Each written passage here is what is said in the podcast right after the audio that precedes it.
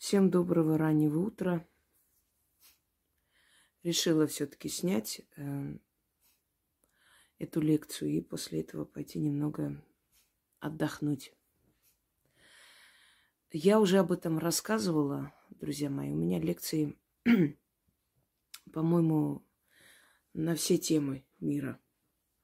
Но все же иногда нужно обновлять, иногда нужно что-то добавлять, напоминать, может быть, э, более глубоко изучать каждую тему. Ну, начнем. Бесово древо. Что такое бесово древо и откуда оно пришло?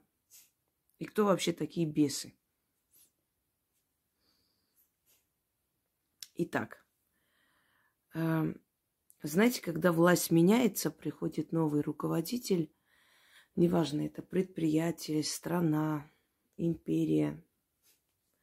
Вот путем революции приходит новая власть.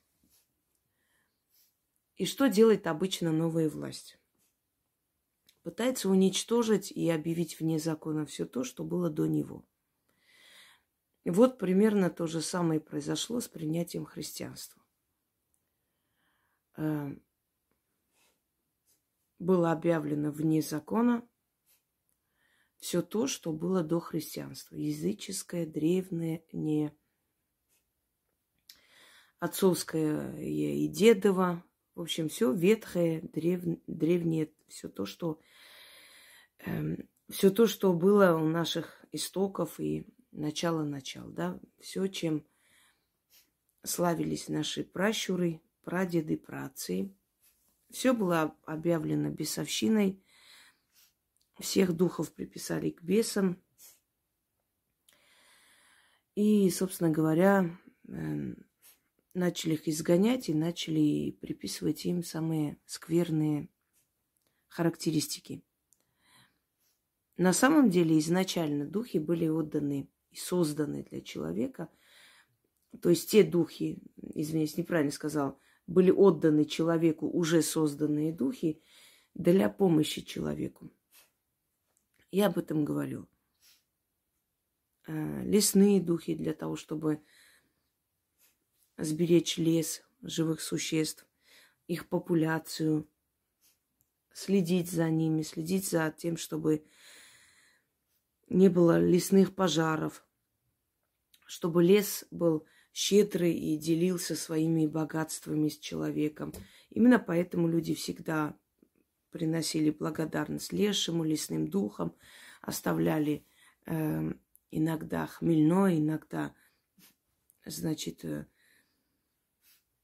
всякие пряники, э, блины и прочее. То есть они задабривали лесных духов, потому что знали, что лесные духи им помогают.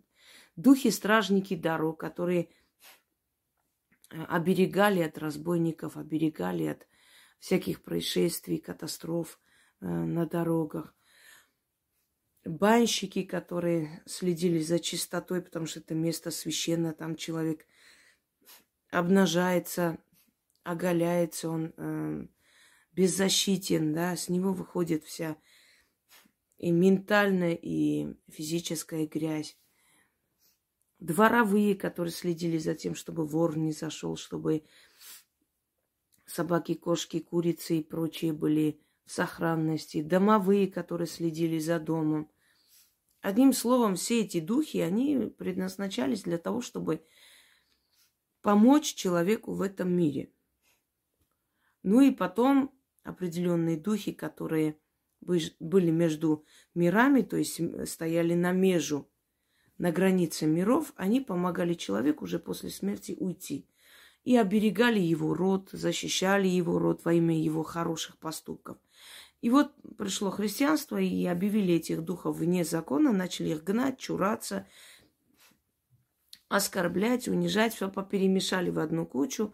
И вот, собственно говоря, все это бесовщина, все это сатана, черт, дьявол, все в одну кучу смешали, хотя черт или черти – это духи чертогов, звездные духи, которые спускается, чтобы помочь человеку, дать ему идеи, мысли, охранять, оберегать, прийти на помощь. Есть духи природные, есть духи э, водного пространства, духи дорог, уже говорил, духи разных сфер, значит, духи огненные, духи земли, воды, неба и так далее. И они совершенно по-разному э, действуют, они, у них совершенно разные функции, у них совершенно разные происхождения, э, но их перемешали в одну кучу. А потом 90-е годы началась мода на магию, люди были напуганы, союз рухнул, все сбережения потерялись, собственно говоря, все ценности попирались, и люди не знали, куда идти, и как, как всегда пришли в магию для помощи. Да? И вот многие шустрые люди этим воспользовались, начали искать народный фольклор, начали искать народные предания. Некоторые прям так их э, издавали э, в первозданном виде. Некоторые переделывали. И возникло новое, новое направление в магии черной, то есть, чер, э, извиняюсь,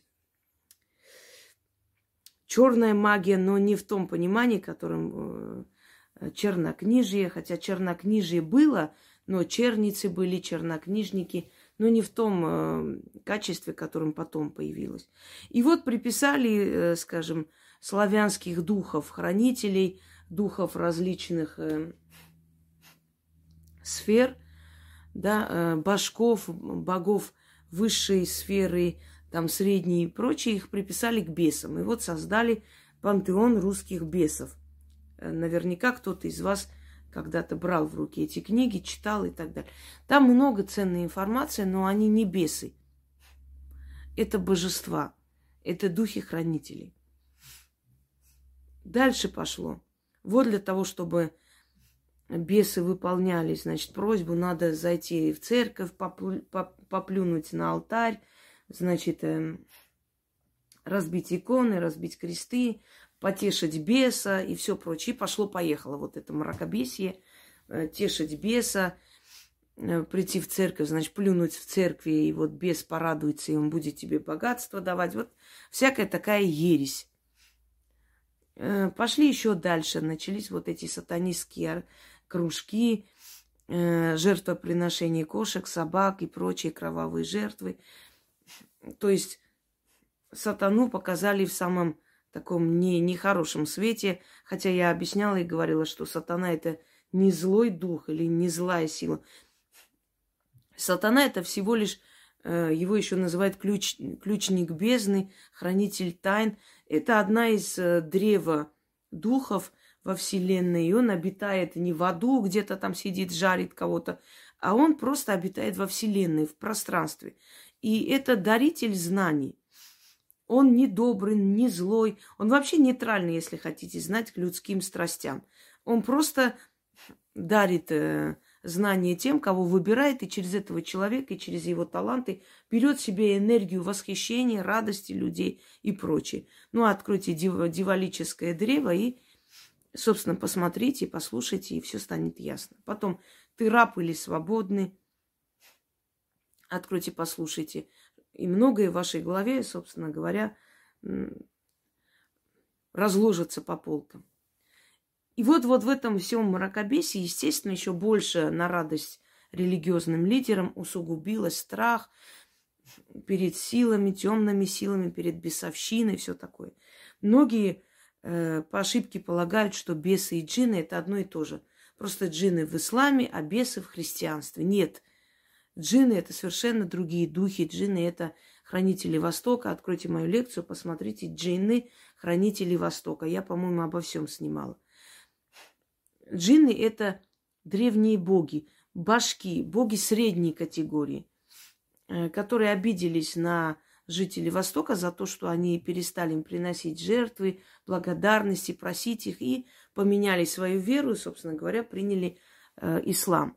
И они поэтому мстят мусульманам за то, что те забыли о них и перестали их почитать. Бесы Это совершенно иные духи. Теперь давайте начнем. Значит, э, бесы, вообще бес это название древнее и э, означает темные силы или темные боги или темные крылатые, если так перевести. А вообще-то демоны э, низкой категории. Я уже говорила об этом. Низменные духи называются. Но низменные не потому, что они плохие, они там низкие, нехорошие, там зловред. Нет. Просто они, как правило, духи низ, низких астралов, низких категорий. Но это, скажем так, относительно, потому что туда могут входить и духи более высокого ранга, но их не так много. Более всего это духи, которые э, выполняют ну, функцию средних богов и, и богов, э, ну, первой гильдии. Вот так начнем. Значит, первая ступень, да, вторая, третья это уже высшие божества. Там считается совсем по-другому. Ну, можете наоборот считать, без разницы. Бесы и древо бесов, бесовское древо. На самом деле э, э, бесы это духи всех сословий, всех категорий, которые связаны единым союзом или единым э, зароком или едиными правилами. То есть некий эгрегор определенных духов, эгрегор. Вот смотрите, грубо говоря, давайте сравним, да, современное сравнение, может быть, э, лучше поймете. Вот такси. Человек может таксовать один. Это опасно. У него нет никакой защиты. Потом, он не платит налоги, его могут оштрафовать. Далее, ему нужно весь день стоять, ждать клиентов, э, а это невыгодно. А может э, вступить в определенную там, ну вот Яндекс Такси, предположим, или еще какой-то такси есть различный. Заключить контракт, дать свои координаты, свою карту, значит, э, и работать на этот таксопарк. Он платит определенный процент с каждой поездки, но его обеспечивают каждый день клиентами. Постоянно. Он зарабатывает, его, эти деньги идут на его счет, потом каждый, ну, смотря как он заключает договор, может, каждые три дня, может, каждую неделю, месяц ему перечисляют оттуда, снимая оттуда свой процент. То есть он защищен. Во-первых, у него есть страховка, во-вторых, у него есть контракт, его не могут штрафовать, он законно работает. В-третьих, у него есть определенные правила, то есть, например, вот э, линия дополнительная, да, по которому проезжает только скорые, полиция и так далее, еще такси, общественный транспорт. Он имеет право ездить, значит, э, по этой выделенной полосе, его не оштрафуют, потому что он работает законно, зарабатывает он общественный транспорт. То есть видите, сколько плюсов. Можно в одиночку ждать клиентов, можно в одиночку решать свои проблемы, в одиночку договариваться с полицией, которые там поймали их и спрашивают, где э, ваши ИП и налоги. А можно заключить договор и под крылом организации, отдавая им определенный процент, получать себе прибыль и спокойно работать. Вот то же самое бесовской эгрегор те духи, которые не смогли в одиночку получить энергию, либо не смогли найти себе применение и взять энергию. То есть у каждого духа есть, ну вот, например, домовой, он охраняет дом. И, собственно говоря, его благодарят, он насыщается энергией дома, энергией людей, которые там находятся. Они ему ставят э, там кушать, благодарят, молоко наливают. Да и вообще он насыщается энергией дома. Вот один домовой чувствует себя нормально, потому что он находится в том пространстве, где он э, живет с людьми, где он берет у них то, что ему нужно для того, чтобы существовать и чувствовать себя комфортно в нашей сфере. У другого домового нет такой возможности. Люди уехали, дом пустой, энергию получать неоткуда. И вот он вступает в эту бесовскую партию, бесовскую семью. Поняли? Те духи, которым нужна энергия, и они не могут добыть эту энергию в одиночку, либо их время ушло, либо их эгрегор, э, скажем, ну, обнулился практически, э, почти забылся или ослаб. Они связывают себя вот с этим эгрегором бесов или древом бесов, входят туда и подчиняются определенным правилам. То есть создается эгрегор или семья бесов. И туда могут входить домовые, лесные духи, боги э, средних сфер, боги низких сфер. Э, значит, бродячие энергии, духи. Некоторым бесам несколько тысяч лет, некоторым бесам больше, чем нашей планете лет. Понимаете? Чтобы вы понимали. То есть бесы это различного рода духи, которых связывает э, одно условие, одно правило, один закон. Они вносят энергию в этот эгрегор, вместе питаются э этой энергией и существуют. Это как зимой, например, ты греешься один в лесной избе, или прижимаешься к кошке, собаке, еще какому-нибудь незнакомцу, и вы вместе греетесь, чтобы не замерзнуть, не умереть. И то есть каждый из вас получает эту энергию. В одиночку вы погибнете. Поняли теперь, кто такие бесы? Бес это не плохие, не хорошие. Никогда не угадаешь, какой бес, э, какой категории, какого размаха, какой силы бес появился. То есть сказать, что домовой это бес, это неправильно. Тот домовой, который живет в моем доме, бесом быть не может. Почему? Потому что он получает ту энергию, которая ему нужна здесь. Постоянно. Он вольготно себя чувствует. И еще тысячи лет здесь будет жить, и та энергия, которая здесь собрана, его будет питать. У него нет никакой нужды идти вступать в это бесовское братство. Но домовой заброшенного дома где-то там будет соединяться с, с ними. Почему? Потому что ему нужна энергия, а он в этом заброшенном доме без людей, без никого эту энергию добыть не может. И он становится бесом. То есть он тот же самый дух, только уже превращенный в беса.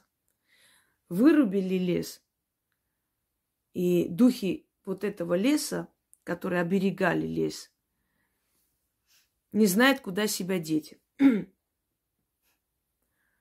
Их существование под вопросом. Они уменьшаются, они, значит, теряют силу. На самом деле они вечные. Но когда они полностью теряют силу и подпитку, они мучаются. Ну как мы вот без еды, как мы живем, например. Представьте, если бы мы без еды не умирали, но просто мучились, вечно голодные ходили.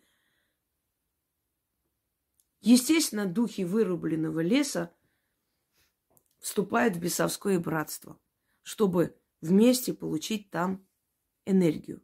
По сути, бесовское братство усиливается и расширяется благодаря деятельности или неправильной деятельности человека, с одной стороны.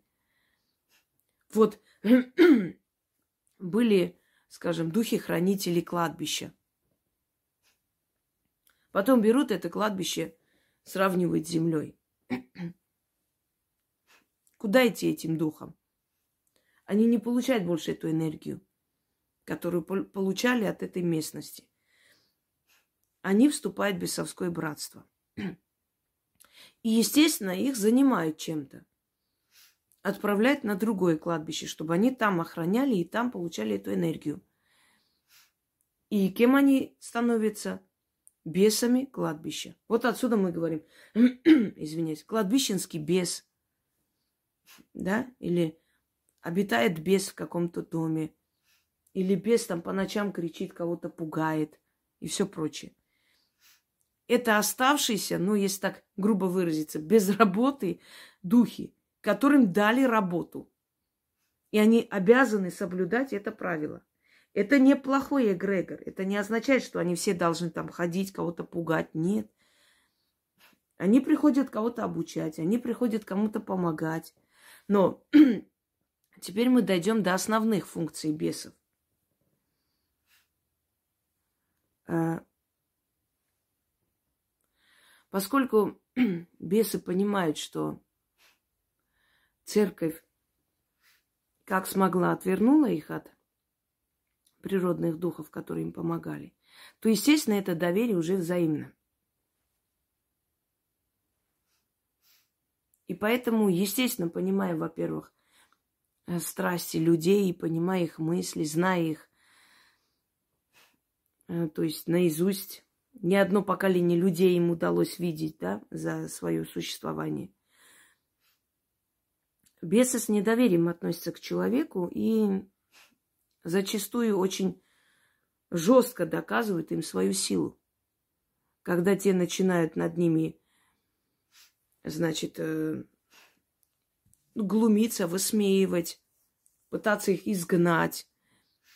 Очень часто для того, чтобы доказать, что они сильнее человека, что они могут навредить и что с ними шутить не следует, дома могут предметы подниматься и падать, разбиваться вазы, могут ножи и вилки лететь, и в человека в том числе. Это означает, что бес вам не доверяет, злится на вас, вы чем-то его обидели, и он хочет показать, что он силен, и вы будете жить по его правилам, а не наоборот. Бесы прекрасно понимают, что люди, как правило, их призывают для того, чтобы эм, от них что-то получить. Бесы прекрасно знают коварство и лицемерие человека, и неблагодарность человека, поэтому понимают, что они получат все, что им нужно, а потом начнут ходить каяться и пытаться от них избавиться. Поэтому у бесов всегда есть заранее, знаете, один прием, подготовленный для себя. Так что если вы не уверены, что вы можете их отблагодарить, лучше к ним не обращаться. Э, те недоученные люди, недоученные, которые э, твердят, что магия – это обращение к бесам, они очень глупые люди. Магия – это обращение ко всем силам. Там есть обращение и к бесам, и к природным духам, но к бесам больше всего обращаются, естественно, практики. Потому что понимают они природу этих духов. Но я хочу вам сказать, что даже многие опытные практики, может быть, всю свою жизнь так и не узнали, кто такие были бесы. Они по старинке, знаете, бесы, злые духи, можно их направить на кого-нибудь, и так и работали, особо не утруждая себя изучить природу бесов. А бесы могут быть совершенно разные духи, еще раз повторяюсь, которые живут по одним правилам в одном эгрегоре. Вот как муравейник, каждый свое приносит, и потом вместе кушают, и все сытые – э, правила, по которым работают вообще с бесами колдуны. Это для колдунов, это не для обычного человека. Обычному человеку вообще лучше с бесами не связываться. Если он видит, что дома есть сила бесов, энергия бесов, и вообще вот существует это нечто паранормальное, ну, во-первых, хочу вам сказать, что полтергейст это не обязательно дух или бес. Полтергейст это, как правило, отрицательная энергия, собранная в доме, которая начинает все крушить, разрушать и прочее. Полтергейст это не всегда дух. Но бывает такое, что, ну вот, например, куклы начинают поворачивать голову и смотреть. Э, звуки, стуки. Это бесы. Бесы, которые находятся в вашем доме, для чего-то они пришли, или это место не очень хорошее, проклятое, и они пришли просто показать свою силу. И с ними должен работать только человек, знающий. Иногда бывает, что знающий человек, видя эту обстановку в доме, может посоветовать хозяевам съехать оттуда. И вообще никому там не жить. Есть проклятые дома, в которых никто жить не должен. Они должны быть сравнены с землей и просто обнесены колючей проволокой или там должно быть поле.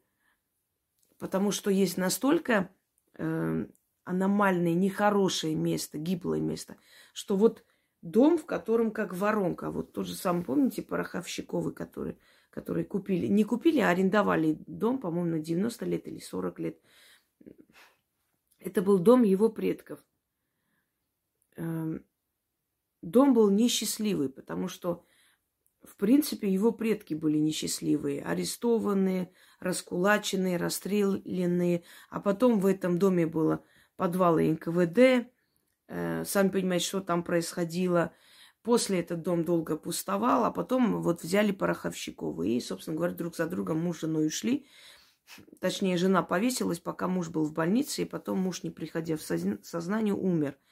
Страшный, да, страшный дом, воронка какая-то.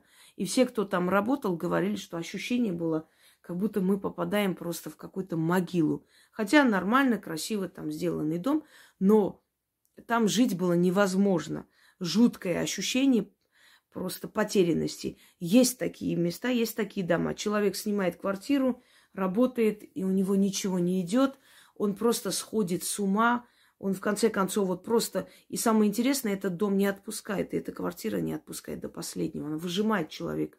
И каким-то чудом просто вырывается, уходит, и жизнь меняется, совершенно меняется. Это место тоже облюбовали бесы, да, для того, чтобы просто пить энергию людей. Я же вам объясняю, что бесы делятся на много категорий. Есть духи злые среди них, есть просто темные.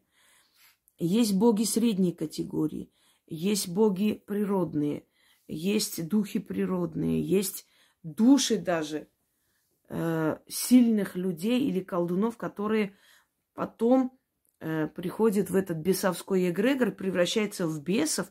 И то есть э, вот те самые призраки, которые пугают людей, они тоже, собственно говоря, из бесовского эгрегора. Там принимают всех.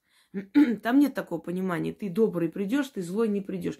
У каждого свое занятие. Кого-то отправляют наказанием, кого-то отправляет как помощника хитрого подсказчика, кого-то отправляет как учителя и прочее. Сейчас мы до этого доберемся. Так вот, если колдуны хотят с ними работать. Есть определенные правила, по которым надо с ними работать. Первое.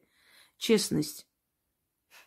Нельзя обманывать беса, которого ты призвал для того, чтобы э, он тебе помог.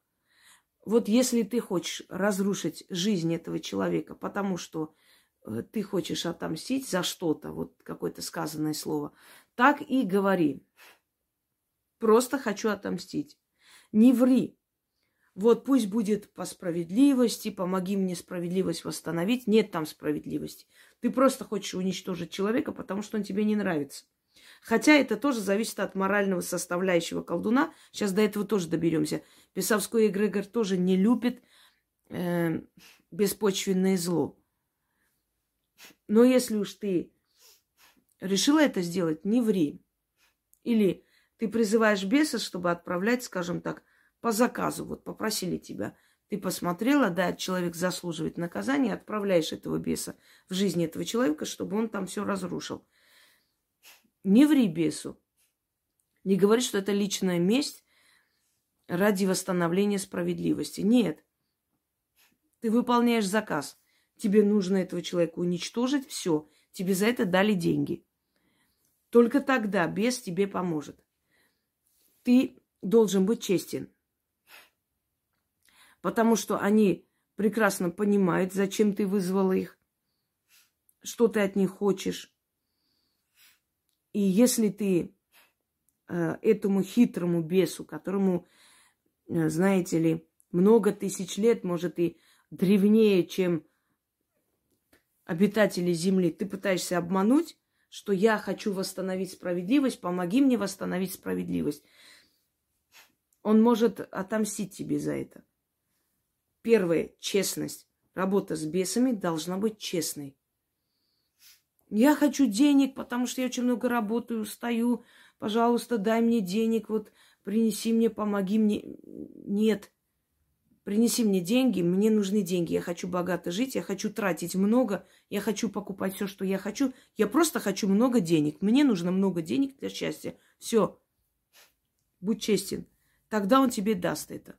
Если ты пытаешься юлить, ты пытаешься выглядеть в хорошем свете перед бесом, который хитрее тебя миллион раз, он перестанет тебе доверять и помогать. А может делать наоборот. Это те, кто берется работать с бесами. Далее. Значит, не твори зло без причины. Если, э, если ты э, пытаешься навредить, ну вот женщина забеременела, а ты не можешь родить. Ты работаешь с бесами, ты практикуешь, а у тебя вот подкралось что-то внутри, думаешь, я сейчас возьму и испорчу ей жизнь. Я же все могу, я могу вызвать эти силы, они сделают. И если ты творишь намеренное зло человеку, который тебе ничего не сделал, поможет без тебе. Но вокруг тебя образуется воронка. Чем больше зла без причины ты причиняешь людям, я знала людей, которые, не скажу, что профессионалы, но что-то там умели, что-то знали, кое-что читали, там занимались и так далее. У них было столько злобы на всех. У них дома стояли банки, в этих банках перец, соль, чьи-то фотографии, чья-то жена, чья-то сестра, дети. И на мой вопрос, кто эти люди, вот это так вот сказала на меня, обидела вот этот мужик, э, значит, меня бросил, пошел жениться, женился на, на этой-то. Вот этот мужик со мной поговорил, а потом со мной не переспал и так далее. Я поняла, что ее это затянуло. Чрезмерно много зла. Да и вообще любое зло без причины вокруг себя. Это касается тех людей, которые считают, что ведьмы и колдуны просто всем подряд делают порчи. Вот надо, не надо, есть смысл, нету, без разницы. Всем просто делают порчу, потому что они ведьмы. Идиотизм полный. Они не потому, что они боятся возврата или чего-то еще. Нет, им дано, позволено, они могут это сделать. Но когда вы приумножаете вокруг себя зло, вы настраиваете со временем против себя бесов. Почему? Потому что бесы, они Э, как вам сказать, не любят, во-первых, людей, которые просто так тратят их энергию без причины, то есть нет нужды, просто ради мести. Во-вторых, э, они не любят, когда человек мешает чужому развитию, потому что они сами по себе духи, которые всю историю своего существования развиваются – их много поколений проходят, видят, много больше, то есть больше и больше узнают, да, о мире, они развиваются. И они приветствуют развитие любого человека. Если ты хочешь мстить человеку только потому, что этот человек разбогател, бесы тебе помогут. Но они могут тебе э, потом очень много плохого сделать из-за того, что ты потратил их силы не туда. Ну, например, в семье начнут пить, еще что-нибудь делать нехорошее. Именно из-за того, что ты, ну, влезла, ты используешь силу бесов только во зло. Они не только ради зла приходят, они любят, они творческие духи, они любят, чтобы ты там просила денег, они любят, чтобы ты просила карьерного роста, они любят, чтобы ты просила продать все, что ты не можешь продать, и они помогут, они хитрые, они ищут разные пути. Для них это азарт, понимаете? Помочь тебе, получить эту энергию, принести в свой эгрегор, поделиться. Собственно, и через некоторое время, может быть, получить ранг выше. Им это надо. А ты все время зло, зло, вот пусть эти умрут, пусть там эта женщина не рожает, пусть тот мужик становится импотентом, еще просто без причины постоянное зло вокруг. Далее. Ты должна понимать, что бесы очень привязаны к своему эгрегору, к, своей, к своему семейству. Бесов могут оттуда изгнать и очень сильно наказать, если они нарушат правила. Поэтому не заставляй беса нарушить это правило. Он не пойдет против этого эгрегора, против этой силы, для того, чтобы выполнить твою просьбу. И когда ты работаешь с бесами, ты должна понимать, что они принимают тебя в ближайший круг. Они принимают тебя в свою семью, в свой эгрегор. Ты с ними работаешь, ты находишься в их эгрегоре в том числе. И значит, вы не должны забывать и о том, чтобы приносить жертву. То есть кому-то что-то отдать, кому-то что-то купить, подарить. Это э- энергию отдать. Э- ставить им, э, значит, благовония, оставлять им монеты, оставлять им э, вино, хлеб. То есть все время делиться какой-то частью своей энергии, потому что иначе ты, если ты не проявляешь к ним уважение, это не поклонение. Вот, например, в новом направлении чернокнижия это бесопоклонство. Мы не бесопоклонники. Кланяюсь тебе без, там, не знаю, приветствую без, там, по пояс тебе поклонюся. Это все ерунда.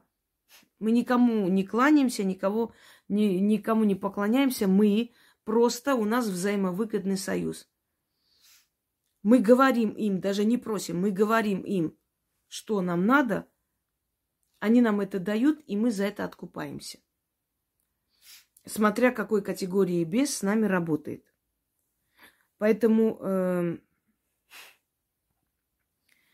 скажем так, если ты берешь обязательства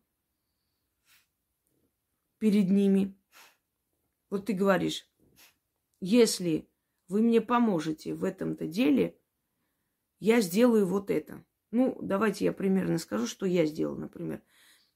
Меня была сложная ситуация, и я сказала этим духам, которые вокруг меня, что если вы мне поможете выйти из этой тяжелой ситуации, я свое любимое кольцо подарю кое-кому. Они мне помогли, и я подарила это кольцо. И вы знаете, что самое интересное? Там это кольцо исчезло, потерялось. То есть они не хотели, чтобы мое любимое кольцо кто-то носил. Они и на это не были согласны. Но они хотели посмотреть, выполню ли я обещание, как я сказала. Я выполнила. И все, мы дальше с ними дружим и работаем. Если бы я, э, знаете, как бы пожалела и не сделала это, то я вас уверяю, что они бы наказали. Они бы наказали меня и очень... Э, ну, то есть я бы много чего потеряла. Взаимное уважение. Поэтому э, они понимают, что люди лживые, лицемерные, как правило, они ими пользуются, поэтому все время, э, значит, на чеку. Обязательно выполняйте. Сказали, сегодня принесу, отдам. Сегодня делайте. Сказали, золотом расплачусь. Платите золотом. Понимаете, о чем я говорю? Нельзя опаздывать, нельзя игнорировать, нельзя считать, что ну, завтра ни, ни, никуда не денутся. Все, они порвут эти узы и больше с вами, больше на ваш зов приходить не будут. Может, надолго, а может, навсегда. И вы потеряете связь с ними, больше работать и просить что-либо у них не сможете. Опять напоминаю, что это касается практиков. Обычным людям к бесам суваться вообще не нужно. Но если только есть ритуалы, в которых практик знает, э, что вам дать, как делать, это, это безопасно. А вот самим начать с ними работать, абсолютно забудьте об этом, этого делать нельзя. Теперь, если есть определенные условия, которые вы должны выполнять, вы должны понимать, что эти условия это для их эгрегора важны. Это не для него лично, это для их эгрегора. Поэтому учтите, что раз уж его приняли в это братство, и он там греется, собственно говоря, он там получает то, что нужно, и э, получает эту энергию, он не голодный, то есть он полон силы энергии, и он никогда не предаст свою, э, свой эгрегор, свою семью. Не придаст из корыстных целей в том числе, потому что понимает, что если изгонят его оттуда, он больше нигде эту энергию получать не сможет. Следовательно, он ослабеет. Он ослабеет, и он будет мучиться, и он будет голодный ходить, вернется обратно в то, положение, в котором он был. Поэтому, э, если вы один раз не выполнили, если вы второй раз что-то сказали, не сделали, если вы постоянно э, этих духов вызываете для того, чтобы творить просто зло на всех и вся, рано или поздно он просто вас оставит и уйдет, потому что вы все время будете наполнять их эгрегор злой энергией, а это нехорошо. Все должно быть в меру, равномерно у них. У них есть и злые сущности, и добрые, и э, дарующие, и отнимающие, поэтому у них все должно быть как бы равномерно и не должно слишком много отрицательной злой энергии туда наполняться. Если бес почувствует, что он вредит своему эгрегору из-за вас, он перестанет с вами работать. Соблюдайте эти правила. Далее. Страх. Страх должен быть уничтожен. Если вы начинаете работать с ними, вы можете услышать и стуки, вас и могут позвать. Первое время они могут прийти во сне, вы можете видеть кошмары, они могут и душить, они могут и пугать, могут быть и сонные параличи, атаки и все прочее. Вы должны знать, что так ваша энергия привыкает к энергиям бесов. Вот некоторые люди, которые говорят, что вот какая разница, несколько месяцев у нас школа магии, мы и так знаем то, что вы столько лет узнали. Знаете, вспомнилось из фильма «Великолепный век», по-моему, да, «Империя Кёсем». Расскажу вам. Это древняя персидская притча, но там рассказывает та самая могущественная София Султан, что росла чинара. Чинара – это э, дерево, высокое, красивое дерево. И вот росла эта чинара 20 лет. Укреплялась корнями и выросла, как огромное красивое дерево. А рядом росла тыквенное дерево. И вот тыквенное дерево очень быстро поднималось. И однажды спросила Чинару, а сколько тебе потребовалось времени, чтобы ты стала такой? Чина рассказала, 20 лет. И тыквенное дерево посмеялось и сказала, я за несколько месяцев выросла почти столько же, сколько ты. Но прошло время, приближалась осень, и тыквенное дерево начало высыхать. И Чина рассказала тыкве, по-моему, ты умираешь, тыква. И знаешь почему? Потому что ты за несколько месяцев хотела добиться того, чего добилась я за 20 лет. Я пустила корни, укрепилась в земле, а потом стала расти. А ты без корней, без э, опоры сразу же вымахала. Поэтому высохла быстро. Это к тем людям, которые за несколько месяцев, начитывая где-то, прочитав что-нибудь, или ходят там на, в какие-то великие магические школы, по 200 тысяч отдают, и считают, что они, знаете, ускоренным курсом освоили всю магию, и все хорошо. Нет, ваша энергия годами привыкает к этим духам, чтобы стать сильным мастером, чтобы этому мастеру отправляли благодарности, писали благодарность, чтобы этот мастер славился как один из сильных, у которого очень, знаете, как судите меня по э, неудачам, потому что их очень мало. Вот для того, чтобы стать такой чинарой, нужно огромное время и очень много работ. Человек должен быть просто трудоголик. Работать, можно сказать, иногда на износ.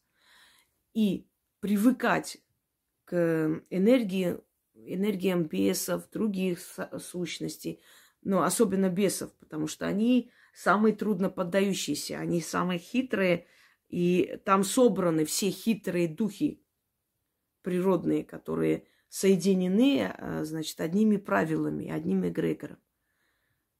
И те, которые за 2-3 месяца хотят работать с бесами, они плохо заканчивают. Именно поэтому они заканчивают безумием, и именно поэтому они заканчивают дуркой. А потом говорят, вот, занималась магией, бесы там пришли, не знаю, что там сделали. Поэтому нет, не из-за того, что бесы что-то кому-то сделали, хотя они сделали, наказали за надменность. Но из-за того, что человек за очень короткое время, не привыкая еще к их силе, не понимая характер, не зная, как себя с ними вести, уже захотела тут же зарабатывать большие деньги. Понимаете, в чем дело? Через них. А они не любят это все. Они сначала к тебе привыкают, они сначала присматриваются, насколько ты достойна, чтобы они тебе помогли, насколько ты щед, щедрая, насколько ты отдаешь им энергию, насколько ты с ними, а, то есть откупаешься. Вот насколько ты достойна, чтобы они пришли тебе помогли. Они тебя испытывают, они тебя запугивают, они приходят во сне. И когда они понимают, что твой страх перед ними исчез, и ты привыкла к ним, следует, ну, просто проходят годы. Для того, чтобы я начала работать с бесами, я работаю с разными силами, с бесами, чтобы работать, мне потребовалось три с половиной года.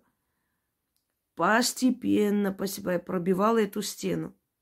А вы как хотите? За два месяца с бесами работать, чтобы они вам помогали. А кто вы для них? Вы никто и звать вас никак, понимаете? Они рад, радостно придут к вам просто. Вот вызывает духов. Пушкина, Гоголя. Вы что думаете, Гоголя и Пушкина вы позовете? У вас нет такой силы энергии, такого разрешения, таких великих душ спускать оттуда сюда и что-то там спросить. Но бесы с радостью придут к вам. Придут, чтобы потом остаться в вашей квартире, чтобы стучать по стенам, и чтобы вы боялись и питали их этой энергией страха. Вот это бесы, да. Почему я говорю, что там просто в это братство входят различные духи. И злых духов там не меньше. И они радостно откликаются. Я помню, когда приводили ко мне мальчика, давно было, правда, вот они в лагере своем, как правило, да, детском лагере там сидели, вызывали духов, и после этого ребенок начал сходить с ума. По ночам слышал стуки, стоны, какие-то звуки и все прочее. И я сказала, отвезите меня на, на то место, где вызывали. Потому что там еще и пионер вожатый, это, значит, заболел и все прочее. И они меня отвезли туда. Я поняла, что этот дух там остался. Я попросила их выйти. Я это чистила. Я договаривалась с этим бесом. И я им сказала, теперь послушайте меня. Он уйдет. Но 40 дней, каждый день вы должны сюда принести вино, благовоние, монеты, потом относить под дверь. 40 дней они это делали вот кто там работал, чтобы он ушел. И он ушел, оставил их в покое. Они и батюшку приглашали, кого только не звали, ничего не помогало. Дети боялись в этих комнатах спать, вечно крики, и в домах. Домой приезжали точно так же, правда, уже в кошмарах. Так что призыв всяких духов, не зная техники, плачевно может закончиться. И не всегда найдется профессионал, который реально поможет. Много кто появится, кто деньги возьмет и ни хрена не сделает. Так вот, страха быть не должно. Страх нужно преодолеть. Постепенно в себе убрать. Если вы начали с ними работать, значит, вы должны понимать, что они вас будут испытывать, пугать, звуки какие-то. Знаете, я э, в Москве еще помню, сколько раз просыпался от того, что как будто когтями кто-то бьет по этим статуям. Естественно, я человек, естественно, у меня тоже внутри бывает какой-то так, ну, будоражит что-то. Но надо тут же брать себя в руки. Страх их э, еще больше как бы разодоривает. Я просто сказала, ты можешь стучать, а я иду спать. Меня нет вообще ни желания, ни времени с тобой бороться. Ну и стучи себе на здоровье. Все, я пошла уснула. Он перестал. Так что такое может быть. Не питайте их страхами. Да это всех касается. Вот, смотрите, страх перед ними, страх перед звуками. Вы должны привыкать. Если вы работаете с бесами, вообще работаете в магии, вы должны привыкать и к звукам, и к крикам, и к стукам, и к открываниям, закрываниям дверей. Это нормально. Вы понимаете, что есть духовный мир. Этот духовный мир вас видит – э, слышат. Я, например, наоборот, у меня уже давно нет страха, у меня есть любопытство, и у меня есть, как вам сказать, я каждый раз утверждаюсь в этой вере, что духовный мир есть, и он нас видит, и что они действительно меня слышат, и они существуют, и они помогают.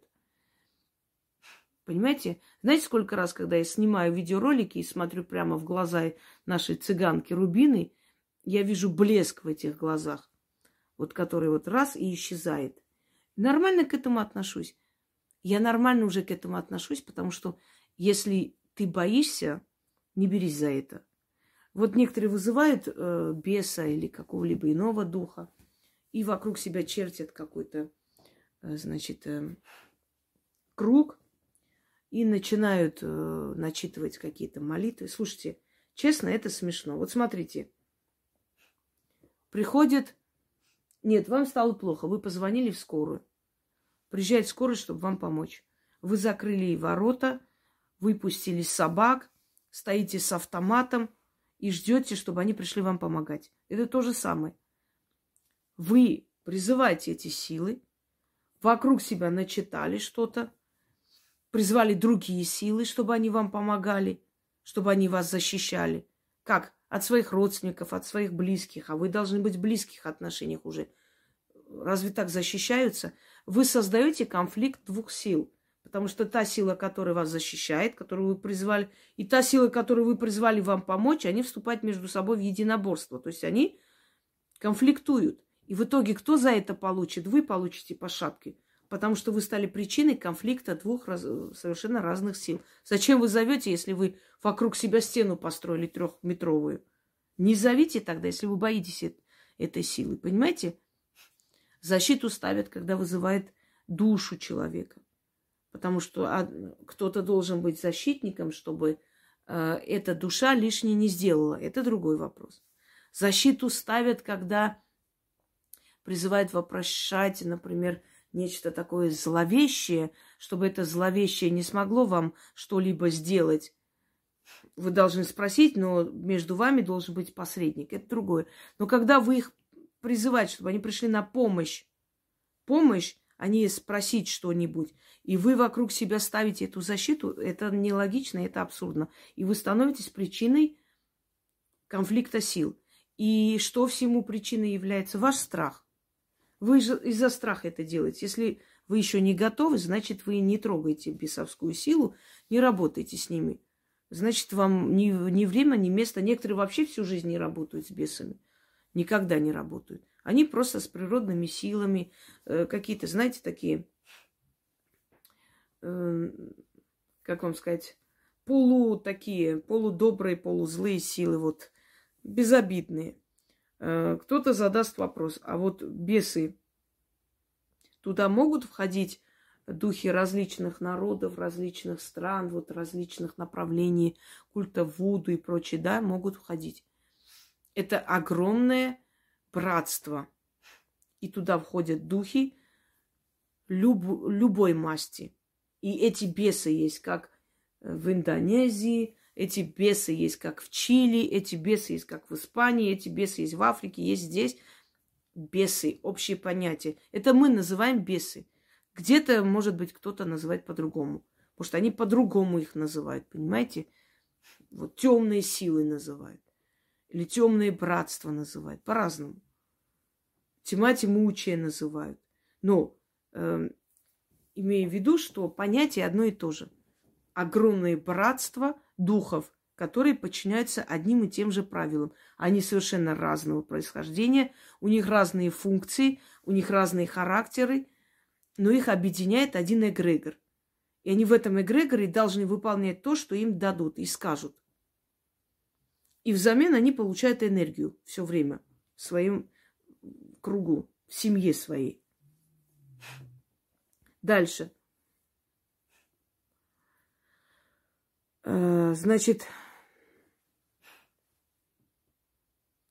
еще не ищи э, кошку в темной комнате или двойное дно. Человек так создан, что он хочет усидеться на двух стульях. Вот он приходит, просит у древних богов, потом идет, чтобы кумовьев не обидеть, ставить свечку в церкви. Потом приглашает батюшку освещать дом, чтобы соседи видели, как она верующая. А вечером идет, начинает у бесов что-то э, просить. Такой человек не нравится ни одной силе. Далее. Если вы просите у бесов что-либо, вот вас научили правильно, как это делать, либо колдун за вас делает, просит, либо вы работаете с бесами, и вы попросили. Значит, у вас не должно быть сомнений двойного дна. Объясню, что это такое. Вот вы попросили какую-либо удачу, вам удачу дают, вы же попросили. Вы попросили деньги, вам дают. Вам, вы попросили устранить человека, который вам мешает, конкурент. Убрали. И тут вы начинаете искать подвох. Что это не просто так, а, что это как там искушают, что сейчас вот дают, дают, потом все заберут и меня накажут. Вы начинаете проявлять недоверие, неуважение к этим силам. Они помогли искренне, помогли, потому что от вас взяли свою энергию, которая им была нужна. И что будет? А будет то, что вот то, о чем вы подумали и в чем вы обвинили беса, вы это получите. Вот вы сказали, что-то я не верю, что мне просто так, э, как бы помогайте, как-то, ну, не верится мне, что-то тут нечисто. У меня еще больше возьмут, раз уж помогли. И они это сделают, потому что вы вместо благодарности отнеслись с неуважением и э, с подозрением к этой, к этой сущности. Они это не любят. Вы приглашаете их к себе в жизнь. Вы должны им верить, доверять. И между вами должна быть честность. Вот тогда они будут вам помогать всю жизнь. Теперь само э, разоблачение называется.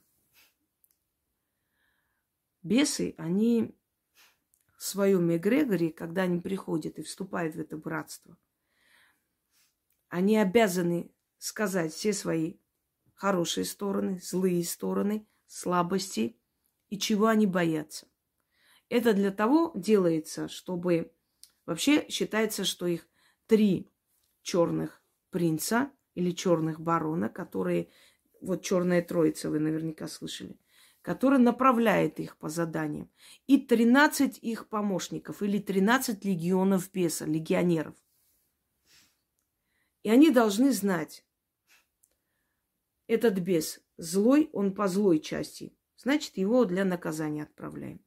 Этот бес хитрый, значит, его можно отправить, когда, например, человеку нужно будет торговлю наладить, и он попросит через колдуна вот сделать какой-то там знак беса, печать беса. И вот будет носить и все время торговать. Его отправляют вот по этой части.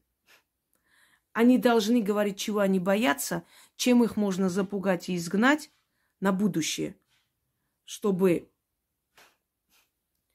э, чтобы на будущее знали эти силы, чем защитить этого беса. То есть, например, есть бес, который не то, что боится воды, но не любит работать с водными пространствами. И его не отправят, если, например, моряк хочет стать капитаном, его не отправят на подмогу ему, потому что этот бес не любит водные пространства. Вот оно ему чуждо. Может, он огненная сила, да, э, произошедшая от огня, и водные стихия для него опасна. Но хочу вам сказать, что самое смешное что может быть для беса, это когда его пытаются изгнать всякой там водой, криками. Некоторые рекомендуют, что если там матом послать, то бес испугается, уйдет. Значит, э, крестами пытаются изгнать э, и, ну, в общем, прочие атрибуты и все такое. Но к чему это может привести? Это может привести к тому, что вы разозлите их. То есть вы покажете, что вы повелеваете ими, вы можете их изгнать. Когда говорят «изгоняю бесов», мне смешно. Я вам говорила, с ними можно договариваться. Изгнать можно самых низменных бесов, которые ну, собственно говоря, только начинают свой путь, и они еще слабые. Но иногда вселяются и в людей, и в животных, и в доме такие силы, что никакими крестами и никакими криками и «Отче наш» вы их никогда не изгоните. Их может только попросить уйти человек знающий, который с ними может договориться. Или договориться с теми принцами, или с э, тринадцатью легионерами, которые, собственно говоря, управляют этим эгрегором. Вот они могут призвать обратно своего, скажем, посланника, да? Дальше. Бесы, они очень э, любят экспериментировать. Бесам можно дать различные задания.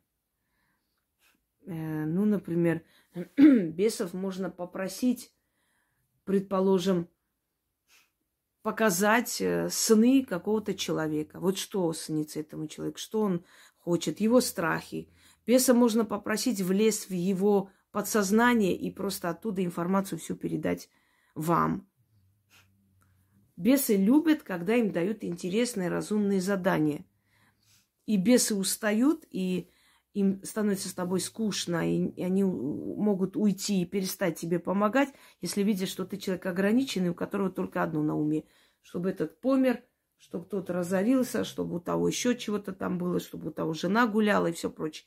Это к тому, э, когда вот я вижу некоторые каналы, в которых одно только подчинение мужиков или одно только вот, значит, делать зло, кому-то вот порчу делать, еще вот я делаю порчу, я вот, э, ну, в общем, такие вот неадекватные вещи. Им кажется, что бесы им помогают, слушаются. Нет, бесы не любят таких скучных, ограниченных людей, у которых только одна злоба в душе, в сердце и в мыслях. И, то есть у них вся цель кому-то сделать зло, чтобы стало легче. Они со временем перестают просто подчиняться, перестают помогать. И этот человек просто потухает и заканчивается. И как практика, и как личность. Дальше. Работая с бесами, нужно четко говорить цель. Что вы хотите? Я хочу деньги. Это не цель. Я хочу миллион. Ну, за два месяца, предположим, если у вас есть такая возможность зарабатывать, оно идет. Я хочу много клиентов денежных. Ставите цель. Я хочу за короткое время купить такую-то машину, марку называйте. Четко, ясно. Они должны знать конкретно, что ты хочешь. Хочу много денег, хочу счастья, хочу хорошо жить, хочу, чтобы у меня было все хорошо, хочу, чтобы все меня любили. Это все фигня. Никто вас слушать не будет и не поможет, потому что они не могут понять, что тебе надо вообще. Ну, что конкретно ты хочешь? Машину какую? Запорожец без проблем. Там пять тысяч, вон, пожалуйста, старенький дед продает через дорогу. Иди купи. Ну, я не такое хотела. А какое? А вот мне надо вот за два миллиона. Почему не сказала такой-то марки машину, такого-то года? Поняли меня? С бесами работая, четкая цель, что я хочу, сколько это стоит, какого года выпуска и вообще. Дальше. Эмоций быть не должно. Бесов вызывают, плачут, душу открывают. Вот бесы, знаете, мне так нехорошо, плохо. Я вот хотела бы вот... Нет. Они не любят это все. У них нет эмоций к вам. Они вас не, не, не любят, не ненавидят. Вы им нужны. Они вас рас, рассматривают как объект, которому мог, можно помочь э, с его делами и получить э, как бы энергию как плату. Дальше. Значит, без криков, без каких-то злых таких высказываний, без эмоциональных без э, ничего. Бесам нужны четкие, конкретные, спокойные, э, то есть споко- спокойная э, поставленная цель, без эмоций, без плача, без нервов, без криков, без оскорблений, без ничего. Четко и ясно. Вызываю тебя такой-то. Или вызываю тебя денежная сила, денежный бес. Придет какой-нибудь из них. По именам вы не можете знать их миллионы и больше. Дальше. Если, как понять, например, вот э, явилась ли та сила, которой вы позвали.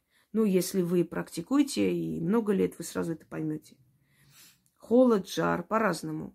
Все приходит в движение, звуки, шорохи, стуки. В ушах может заложить. Ощущение такое, как вот э, в аквариуме вот прям сидите или, или в самолете. Э, далее. Теперь э, важный вопрос обсудим. Родовые, бесы, сущности и все прочее. Друзья, друзья мои, хочу вам сказать, что та сущность, которая переходит колдунам и ведьмам, это не обязательно, э, то есть совсем не бес, но может и без переходить по наследству. Что такое сила? Вот сила отдана одному человеку. Этот человек начал колдовать ни с того ни с сего. Близкие, родные удивились. Ну вот какое-то явление, что-то случилось в его жизни. После этого он начинает, активизируется внутри него вот эта сила, он начинает колдовать. Вот он колдовал всю свою жизнь, набрался опыта, эта сущность внутри него подсказывает, говорит и прочее. Этот человек умирает, отдает внуку, внучке. Сущность выходит от этого человека и заходит, значит, э, в следующего колдуна или ведьму. Я вам говорила, как я это почувствовала. Я сидела, писала диктант, я увидела огромный шар сверкающий, который падал с, с потолка прямо мне на голову. Я думала, сейчас я просто вот э, меня размажет там. А я не почувствовала ничего. Я, я крикнула. Я помню, что я от страха крикнула, и учительница мне сделала замечание. Я сказала, что я что-то увидела. Ничего там нет, продолжай, и, значит, пиши то, что пишешь. Все, она мне сделала замечание, я замолчала, написала. Вернувшись домой, узнала, что моя прабабушка умерла. И после этого у меня начались странности. До этого, собственно говоря, я была просто развитый ребенок. Я в пять лет умела читать и писать. Но после этого у меня вот это все пошло, и эти странности, и все, э, одним словом, об этом рассказываю. Итак, вот эта сущность. Она выходит от одной ведьмы и идет к другой ведьме. И вот со всем этим опытом теперь ведет эту ведьму. Вот у нее там опыт двух ведьм уже, да? Ну и плюс его тысячелетняя жизнь до того, как эта сущность пришла, вошла в человека. И вот так тысячелетиями эта знающая, ведущая сущность, она, это есть родовая сила, которая передается. Она входит от одной ведьмы к другой, передается. Передается, да. А, и следующее. Тот же бес, может быть родовой бес. Точно так же родовой бес, как и родовая сущность который переходит из рода в род, то есть отдается одной ведьме, потом второй, но не обязательно, чтобы она прямо, э, то есть э, входила внутрь человека. Хочу вам сказать, что есть большая разница между подселением и одержимостью. У всех талантливых людей, которые что-то создают в этом мире, есть подселенец, которых ведет подсознательно, то есть подсказывает, как и что делать. Это и есть подсознание, это и есть талант внутренний, гений и все прочее. Вы много раз, наверное, замечали, что когда человек, ну, как говорят, зарыл свой талант в землю, да, когда человек пьет, когда человек ведет аморальный и неправильный образ жизни, ослабляет внутри себя этого подселенца и связь с ним, и он просто уходит, и человек просто заканчивается на этом перестает писать картины, песни, ну, в общем, спивается или еще что-нибудь и уходит с этого мира. Подселенец его покинул. Это подселенец, и он не опасен. Во мне есть подселенцы, и их много. Я как сосуд для этих э, духов. Они через меня приходят в этот мир делать свои дела, то, что они хотят получить. А одержимость это совершенно другое. Одержимость это, то есть от слова э, одержать, держать, одержать верх над человеком. Это когда либо бес, сущность беса, либо мертвец, либо еще какой-нибудь бродячий дух вселяется и захватывает душу человека и разум. И человек не понимает, что он делает. Это может повторяться несколько раз. Если его не изгнать оттуда, не, не попросить уйти профессиональному человеку, то в конце концов человек может превратиться просто в растение, вот как куклу, которым вот так вот кукловод ведет. Это опасно. Одержимость опасна, подселения нет. Теперь, родовой бес – это не всегда означает сила рода, это не всегда означает дарование рода, это не всегда означает, что это что-то хорошее, когда, ой, родового беса передали, бес родовой, там он от одной колдуньи к другой. Нет, родовой бес не только для колдовства. Есть бесы, кураторы их называются. То есть называют. Почему? Потому что они курируют проклятие. Вот смотрите, приходит ко мне человек, и я вижу, что у него род проклят. я объясняю. Я говорю, знаете, как происходит? Направляется в ваш род некая сила. Вот у вас прадед был, например, в лесах был, там э, разбойник, убивал людей, все грабил – и э, прокляли его род. Вот прокляла мать, которая, ну, скажем, почувствовала боль какую-то, естественно, от потери ребенка. И приходит бес, вот от этого эгрегора бесов, они же должны какие-то функции выполнять. Все, кто-то проклял, отправили злого беса, который пришел в этот род, и из рода в род идет и, собственно говоря, курирует следить за тем, чтобы это проклятие исполнялось. Ну вот, например, я вам пример приведу. Проклятие рода долгоруких. Мария, по-моему, или не помню, или Наталья Долгорукая, извиняюсь, э, первая возлюбленная э, царя Михаила Романова, э, и мать воспротивилась, Марфа, инокиня Марфа, она не захотела, чтобы Долгорукие Долгорукая стала его женой, и что там ей перемешали, и она упала в обморок, после чего была объявлена порченной, и ее вместе со всей семьей сослали. И тогда мать прокляла весь род Романовых, что если еще раз они э, прикоснутся к какой-нибудь из долгоруких, чтобы у них счастья не было никакого, любой из этих царей, чтобы помирал. И вот Михаил Романов действительно умер молодым, Дали Долгорукую, сосватали Марию Долгорукую Петру II, внуку Петра Великого. Э, их обручили, но замуж она за него не успела выйти. Он умер за короткое время. И последняя Долгорукая была княгиня Юрьевская. Э, как же ее звали-то? Опять забыла.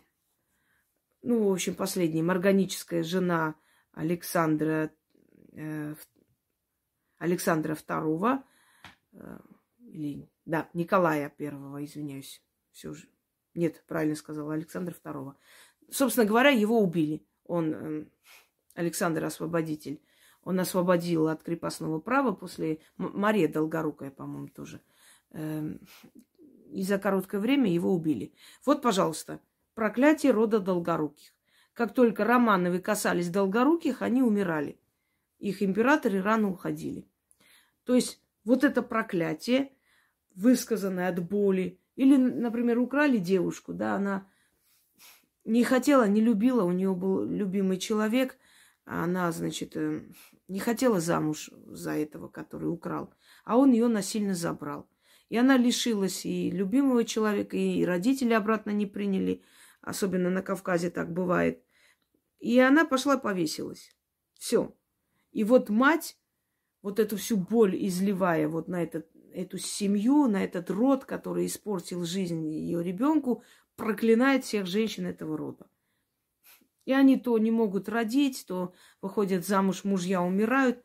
Проклятый род. Вот как только проклятие, энергия проклятия отправлена куда-то на семью или народ, тут же из бесовского эгрегора находится тот, которого отправляют это выполнять.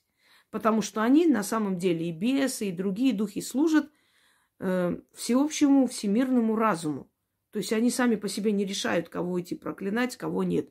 Их отправили. Их функция теперь следить за тем, чтобы это проклятие сбывалось.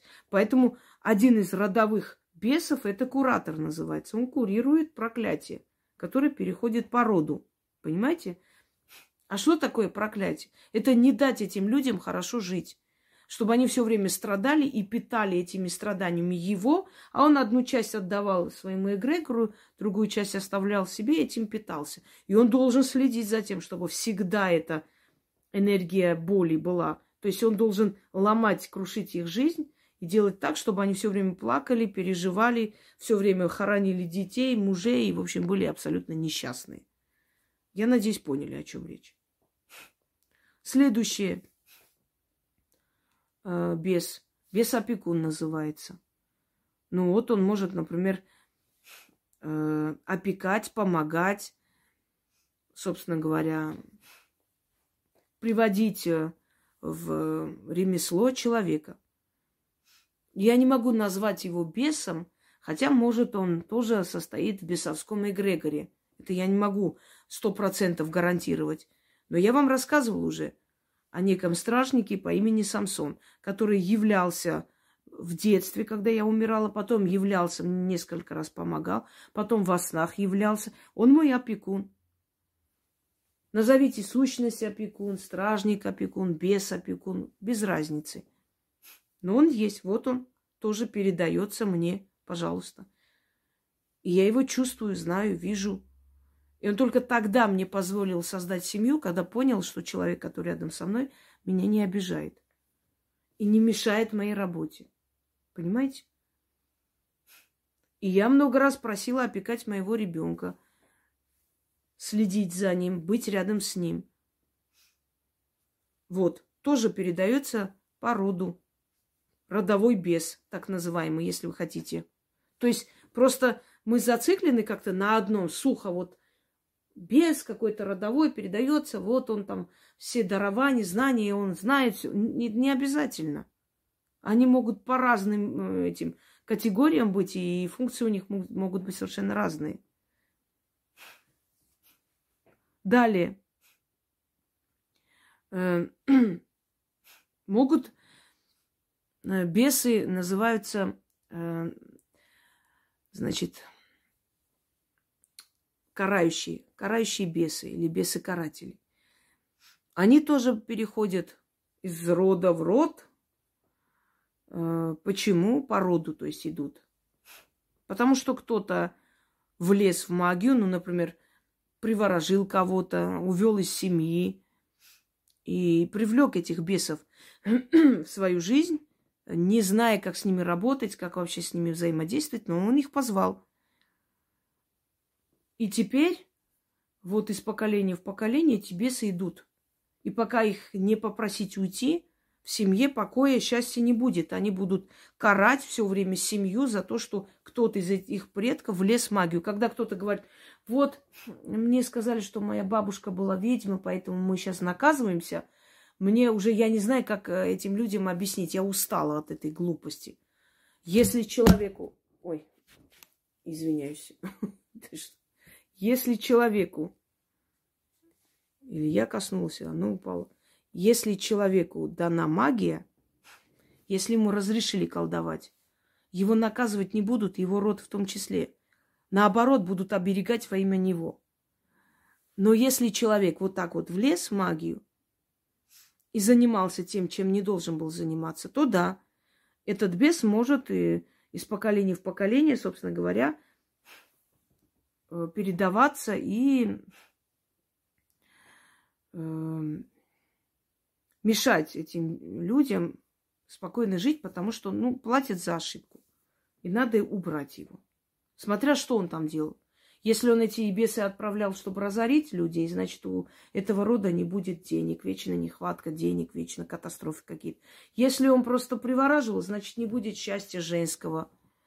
Ну, если кто-то привораживал, да, кого-то пока его не убрать. Потому что его привлекли, И он уходить не хочет сам, поскольку с ним работать не умели, просто его привлекли.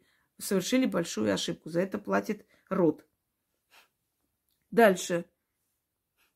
Вот те самые подселенцы, о которых было сказано. Они могут быть из бесовского эгрегора, они могут быть из э, любого эгрегора. Ну, в любом случае, они просто э, как бы вселяются и помогают человеку достичь определенного рода ну, успехов в своих э, начинаниях, делах, в магии, естественно, чаще всего. Ну и, может быть, еще и в других, там, поэзии, там, писательская деятельность. Понимаете, вот многие, например, писатели говорят, что вы знаете, я вот мне стоит что-то начать, и как будто моя рука сама пишет. Вот моя мысль сама диктует.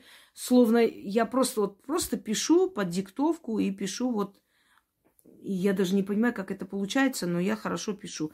Внутренняя сущность, вот этот подселенец, который подсознательно все это ему раскладывает. Может быть, эта история уже была тысячи лет назад, а сейчас человек просто взял и описал эту историю. И очень интересную, да, жизненную ситуацию. Актеры говорят, что я не знаю, я играю как одержимый. Я вот даже не понимаю, что происходит. Вот почему актеры больше всего любят сцену больше, чем кино. В кино сниматься. Говорят, что на сцене у них такая отдача, там такая энергетика, вот и все такое. Да, они когда выходят на сцену, в них подселяется эта сила, вот этот дух театра. И они начинают играть. Одержимо играют, они даже не понимают, как они сыграли. Просто почему? Потому что они преданы своей профессии и Естественно, сила вот это вот эгрегор профессии, а каждая профессия имеет свой эгрегор, свою силу. У театра есть душа, это все энергия, соединенная всех актеров, которые там играли и прочее. И это все воедино соединяется, и вот просто человек вот так одержимо, не понимая, как он сыграл, он играет и получает э, овации да, зрителей. Так, например, много раз э, актеры, сыгравшие э, Отеллу, много раз у них из рук вырывали Дездемон, которых они просто душили, реально душили, потому что уже настолько они вошли в эту роль, они просто играли, э, то есть не играли, они жили э, вот в этой роли, просто, как говорят, вживаться в роль. Вот это и есть. И поэтому эти подселенцы, они не такие уж и страшные, ужасные, они просто, собственно, помогают человеку. Главное, чтобы эти подселенцы потом не превратились в, в тех, кто э, начинает мучить человека одержимостью. Если человек не допускает ошибок особых, я уже говорила, э, кто может страдать одержимостью, проклятые роды и представители проклятых родов, они могут страдать одержимостью. Ну, еще если человек, например, убил кого-то, отравил кого-то. Вот прош... прошло время, думает, все хорошо, замечательно, а потом вдруг начинается эта одержимость. Он нарушил закон. Либо человек там гулял э, по кладбищу, увидел золотая вещь, которую принесли как откуп силам смерти, взял, положил себе в карман и пошел, думая, что ничего не будет. И потом начинается одержимость, понимаете? Потому что он нарушил закон. Вот из бесовского эгрегора кого-то послали его наказать таким образом. Дальше. Э, значит, раб, рабы или крепостные. Но крепостные здесь не совсем подходят. Наверное, здесь больше вот именно сущности рабы или бесы-рабы их называют. Есть определенные заговоры, заклинания, э, с помощью которых можно поработить зеркального духа, можно поработить, э, значит, духа, который э, обитает на кладбище. И их просто передают из поколения в поколение. Порабощают. Не обязательно. Их привязывают к какому-то предмету, как правило, к предмету-посреднику. И передают из поколения в поколение. Либо их призывают и каким-то словом их порабощают. Отсюда и легенда, собственно, о лампе Алладина и про джина, который обязан был выполнять все просьбы того, кто его освободит. Понимаете? То есть вот его взяли, и он вынужденно работает на этот род. Но сказать, что он особо любит этот род, конечно же, не совсем будет правильно. Ну, их можно отнести еще э, э, к фамильярам, но к фамильярам по неволе, то есть дух, который по неволе просто выполняет э, приказания своей хозяйки или хозяина, не желая того. Но это не очень хорошо, это опасно порабощать таких духов. Они могут закончиться плачевно. Ну, например, одно поколение людей может жить очень богато за счет порабощенного духа и за счет того, что он дает им. А второе поколение за это может очень жестоко расплатиться, потому что предки пошли на такой вот неразумный шаг. Итак, друзья мои, я надеюсь, еще раз более подробно я вам объяснила о бесах, кто они, откуда они и э, в чем их функции. Переслушайте несколько раз, если что-то не ясно. Но мне кажется, что я предельно ясно и с фактами, да, и с примерами смогла вам объяснить, что это такое, чтобы вы понимали, что это не плохие, не хорошие духи, что это часть Вселенной, у них есть свои функции, и они их выполняют, собственно говоря. На этом все. Всем удачи, всех благ. Вот уже, собственно говоря, скоро 8 часов. Пойду, наверное, чуть-чуть отдохну и дальше продолжу свою деятельность. Всем удачи!